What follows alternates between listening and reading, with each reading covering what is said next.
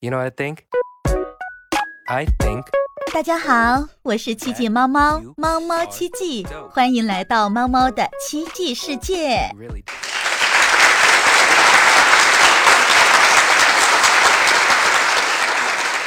香港人拍电拍电影啊，就是他们那个年代的这一批演员太敬业了。你像吴孟达也是，嗯周星驰跟吴孟达他们的合作哈，基本上就是吴孟达说一个搞笑方向，好，周星驰爆出来一大堆的点，然后大家就嗯去演，嗯演个十遍二十遍。听说哈，听说周星嗯驰的现场一个镜头能咔一百遍，从这一百遍里面选最合适的那个最合。适的。嗯哎，你别说这个周星驰跟吴孟达的这个搭配呀、真的也是超级经典的，真嗯，的。所以后面他这个跟这批老的老戏骨这些人搭档，嗯大家又都特别敬业，然后演绎的这个才能又特别高，就嗯出来那么多经典的片子，就是大家能一起哈把这个电影能拍的让。大家，哎呀，我一下想到这个电影也是他的，想到那个也特别拍的特别好，特别形象。嗯嗯对罗家对英有一次在这个接受采访说，他跟周星驰的合作第一次是在，你有没有印象？那个国产零零七你看过吗？嗯，看过看过看过。对，那就是他们俩第一次合作。嗯，然后他们俩第一次合作的时间啊，就周星驰和罗家英两个人就发现了他们的嗯这种合作能出来很多火花，因为两个人都是喜欢特别喜欢钻研的人。嗯嗯嗯就一个出场动作，仅仅才是一两秒钟，罗家英就能琢磨几天几夜。然后周星驰更加是这种性格，所以他们再加上吴孟达这几个老戏骨嗯，凑在一起出来的电影效果，那就是贼拉好。对，所以说我觉得像那个年代，他们占据了这个电影市场，也是也是合理之中、情理之中的呀。就是有付出就有收获。而且主要是什么吧？主要是嗯周星驰他开创出来的这一种这一种感觉的这种电影啊，这无厘种喜剧头类型的无厘头的，那个对是他开了先创的，以前之前嗯没有。你嗯包括现在之后的话，我觉得没有，目前我看的喜剧没有能超越他的。是的，也没有，有模仿，到了一个但是你顶峰已经到了一个模仿不到，对那种。他这种无厘头是特别带有夸张的，然后像粤呃叫什么岭南那种基础，又在这种基础上去把它夸张放大，然后又凸显出基层小人物。嗯嗯你你能不能听懂广东话？嗯，听不懂，听不我说实话听不懂，听不懂。我也一开始听不懂，所以呢，很多时候我们以前看的不都是把它翻译成普通话的电影嘛？大家都笑成那样，但事实上对，等我来了深圳，我工作了可能有超过十年以上了以后，我嗯。慢慢能听懂很多白话以后，跟我那些就是广东的同事来聊周星驰的时候，他说其实你们根本就没有真正看懂他的电影，因为他的电影真正的点都在那些台词上，那些台词翻译成普通话就已经就像我们所说的降噪过度阴损了，你知道是这种感觉。哦，就本身它的魅力哈，台词的魅力用白话说的时候是十分，但是我们翻译成普通话再听到我们耳朵里，其实已经变成五分了。他说，如果你要能但是白话，你再去看它，嗯。那就更厉害。但是是这样子的，就是说，呃，我看过一篇这样的文章嘛，人家说周星驰的成功还有一很大一部分的原因归咎于他的配音演员，啊，对不对？因为周星驰他本身的这个音质、这个音色，他不是这样子的，对，那就是他这个配音演员是给他增色不少的，这个感觉就是什么，实特别是就一种感觉，嗯，对，周星驰他就应该是那个声音，通话的这些，对，给普给他配普通话的这些配音演员很厉害。但是我想说的就是，如果是还是用他们白话哈，我们说叫香港话的白话，嗯嗯嗯，广东话，如果会听广东话的人，懂白话的人，再去听他原始的那个香港那些电影的原来的那些台词，嗯，你的感觉会比我们听普通话还要再上个台阶。哦，那我想问嗯，一下，因为他用了很多很多当地的那些我们叫方言，土话、是土话嘛，就土的语言习惯嘛嗯。俚语，只有懂的那些人才懂的那些俗话 啊，比如说，你比如说你在景德镇也有一些当地话，是不是？对对对对可能只有你们懂的人才知道。对，我们是在讲一个，讲一个，我讲一个给啊你听，告嗯告花子，告花子，你知道啥意思吗？叫花子，对对对，但是我们写的那叫告发里，告发里，嗯，对，嗯就这。嗯样说的。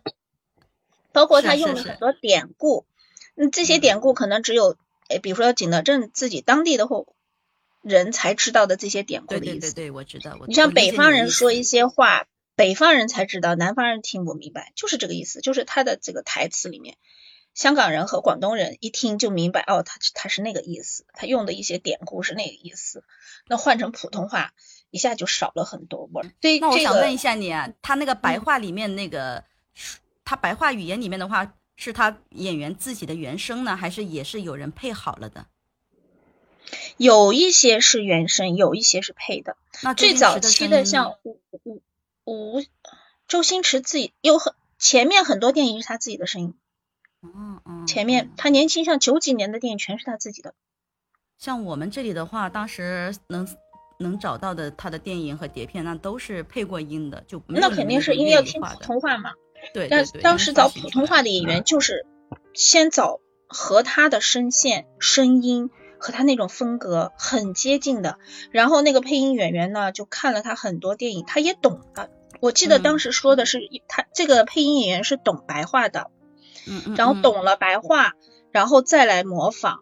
模仿了以后呢，把这个音还发到给周星驰去看，结果周星驰很认可，后来就成了他的御用。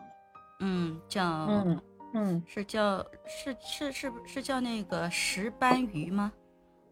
我没有印嗯象，但是我只是说、嗯看过，就是说当时周星驰很认可他这个配音演员，对对，就是说把他的很多的感觉哈，戏的演戏里面的很多的感觉都哎配出来了，他就对他的精髓就是。就你就就知就感觉你周星驰就应该是这种声音，他的嗯说话方式，他的这个行为，这种感觉就是这样子的。嗯，包括当时吴孟达也是，吴孟达也是他的那个演员配好了以后，也是给吴孟达听过，他们也都觉得哎 OK 呃，但是你有没有发现啊，就是嗯，反正也有网上说哈，我个人感觉不是太明显，但也可能是，就是他嗯也。就是离开跟吴孟达不是掰了吗？闹嗯翻了以后，就进入大陆发展。他有很多电影后面转到大陆来拍的电影呢。嗯，和他之前这些电影虽然也还是小人物，但是风格还是差的挺大的。不是说嗯差，而是真的有很大差异。你像《长江七号》，特别嗯明显，一下就是大陆风格了。然后你像这个《美人鱼》，我觉得也是大陆风格，就跟他以前拍的，你像跟嗯、呃国产零零七啊，跟食神啊，一下就不一样了，就没有这种无厘头的感觉。我不知道你有没有，嗯嗯嗯，是的，有甚至连功夫我觉得都没有了。是吧？他嗯就是最开始的就是那一段时间，我觉得就是九零到两千年之前之间吧，嗯是吧？嗯，你看他那个他以前拍的那个《喜剧之王》也是。然后他们不是当时拍那个《赌神》，一大堆系列，就周润发那《赌神》，然后再到刘德华，再到一大堆人都在拍《赌神》，后面不是周星驰也拍了吗？都还是很无厘头，但是后面转过来了以后就，我我觉得后面就没有无厘头的感觉了。他后面拍的这几部电影，你看这个，呃，怎么说呢？就是你看这个《西游降魔篇》呀，《美人鱼》啊，还有那个，还有那个啥后面的，哎，我怎么一下想不起来了？你觉得他这个这个这个不就是后来出来的那个作品吗？这个功夫，还有功夫，功夫也是后面出来的，功夫我觉得也也没有那个无厘头的感觉。呀，你觉得也有我，你看，我记得《功夫》里面，他他他的他的那个演员里面，他也有一个御用的配角演员，就是那个戴眼镜的那个男的，高高瘦瘦戴眼镜的，你记得吗？就斯文的，头发梳梳的油光锃亮，然后戴副眼镜，然后那个裤子总是勒得高高的，搂勒到那个那个那个肚子上面的那个形象，嗯那个男的，你有印象吗？有，但我不知道他叫啥名儿，对我也不知道他叫啥名儿，忘了。是吧？功夫这个片子吧，我我我看第一遍，我就在想他到底想演什么。就除了轰轰烈烈的一个普通人，哎呀，突然一夜之间，当他被打压到极点之后，突然爆发，呃，然后闹了个翻天覆地的一个举动，嗯，其他我我也不知道他在拍什么。后面看的别的有些人在研究啊，也是说，呃，功夫他到底在演什么，他想拍什么？我觉得他他人家说了，他不是说了吗？他其实周星驰的每一部电影里面很不是说不能说每一部啊，周星驰的有很多电影里面都是涉及到了功夫，他对这个对这个功夫，对这个中国的武术，他是有一定的情怀的，对他一直都是有一定情情怀。节想去拍中国功夫，嗯嗯，但是你觉得这个电影，嗯、能让人感觉到他把他想表达的吗？你是拍了中国功夫的博大精深呢，还是源远流长呢？他拍的是一个精神，他拍的是一个精神。最后一幕你记得吗？大罗呢？最后一幕你精神，他最后一幕就是什么？就是他愿意把自己啊拥有的这个这这个技能啊，可以无私的去教给你们，去流传，去推广。我觉得应该是这个，因为他最后展现出来的就是这一句话，然后让那个蛤蟆，那个嗯火云邪神，然后、嗯对跪拜在地上，彻底的臣服于他。对不对？因为他，因为那个火邪火火云邪神，他就是想用功夫打败所有人，站在这个武武这个叫什么？这个武术之巅，在最顶峰，对吧？但是呢，周星驰他他那个最后的意思就是，我不是为了要打败你，对吧？而且我你想学吗？我还可以教给你，我也不怕你打败我。你想学，我可以教给你，就是我们中国武术的一个博大精深的一个文化精髓，就是可能就是那种我理解的哈，可能就是想把这种我们中国的这种武术文化，想要去源远流长的去推广、去发扬啊，是博爱的，是大爱的，是无私的。我觉得我理解的是这一点啊，嗯，因为他最后就是那一下说的那个话，让那个火云邪神就是直接跪拜下来了，嗯，才是真正的服输了，觉得自己狭隘了，知道吗？因为他他的功夫，他的武术只是为了要打败别人，只是为了要站在 number one，是吧？嗯嗯，对，就是很狭隘。你觉得呢？这是我的理解。就是他想表达的意思就是说，功夫中国功夫不是为了来比赛，对对，我为为了来拿什么什么那谁个，对对，它是一种精神，嗯，对，所以说嘛，表达的是这个意那思。他他的一个电影，周星驰的很多的电影哈，不同人的理解，不同的角度，就让你能研究来研究去。是 是，就是这样。然后看看，哎，我们的娇娇在线哦，娇娇，小皇后九九就是娇娇呗，我没有猜错的话，是娇娇吧？娇娇是吗？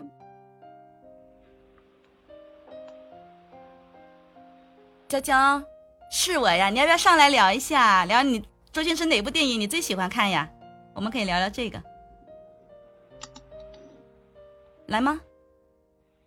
《大话西游》哈哈，来来来，你聊一下你的感受，来吧。知名度最高了，对对，因为每个人的感受是不一样的。加上全球就是国外哈华人圈和外国人看过这个片子的，听说已经超过十个亿看过这个片子的人。就是《大话西游》是吧？它的《大话西游》分上下两部嘛，一部这个还指的是正版哈，你要说像、像像你这种租碟的，再加上 盗版的，那基本上我觉得可以乘以 double 都可能不止。我们这边电影院没有上映这个。哦，对，我跟你说，对我我我也把这个话说一下，因为娇娇说的这话提醒我了。在银川影视城。我跟你们俩讲，我那个时候出去旅行旅游，我就是因为《大话西游》的原因，我一定要去这个这个银川影视城，那个叫什么宝吧，叫什么宝啊？嗯，叫对我去的银川，我去的银川，我当时去了去了那个青海湖，去了茶卡盐湖，去了兰州，然后去了这个银川，因为它这几个地方差不多相邻的嘛。我去了银川，去了那个拍那个 大圣娶亲的那个黄土高坡，嗯，就那个坡那个上面，我去了那个影视城。嗯，我就是因为这个《大话西游》的情怀，然后我去了。其实我同行的那个姐妹，她对这些不太感冒，你知道吗？你没换一身紫霞仙子的衣服去吗？我没有，我跟你说，进去了太多紫霞仙子了，好多女孩子都对，都穿着紫霞仙子那套红色的衣服，你知道吗？在里面走来走去，我心想，嗯，不要，我不要穿。还有那个在城城墙上的那一幕，就是城墙上的那一幕嘛，就是呃，紫霞跟那个至尊宝两抱在城墙上面，然后还有一个人站在旁边的那样子，两个对峙的那个那个，他那个是有有有做那个人偶放在上面的，你远看还真的像个像真人一样的。哦，哎呀，那这个银川影视城真的靠这个《大话西游》，这都多少年的生意还在做哈？延伸 了他多少生意啊？应该养活了那一个影视城影视城的多少工作人员呢？对，娇娇，他那个影视城是叫什么宝啊？我只我只我只记得最后一个字了，什么宝，对吧？前面的名前面的字我忘了，我真的记忆很不好。不会叫牛头宝吧？不是。叫什么宝？哎呀，我忘了，我真的忘了，记性特别特别不好。没去过，行，下次我们正在安排，明年要是能出门旅游的话，我们打算就是要去趟，呃，青海呀、宁夏呀、甘肃啊，对对对对对对对对对，就这些地方，对对。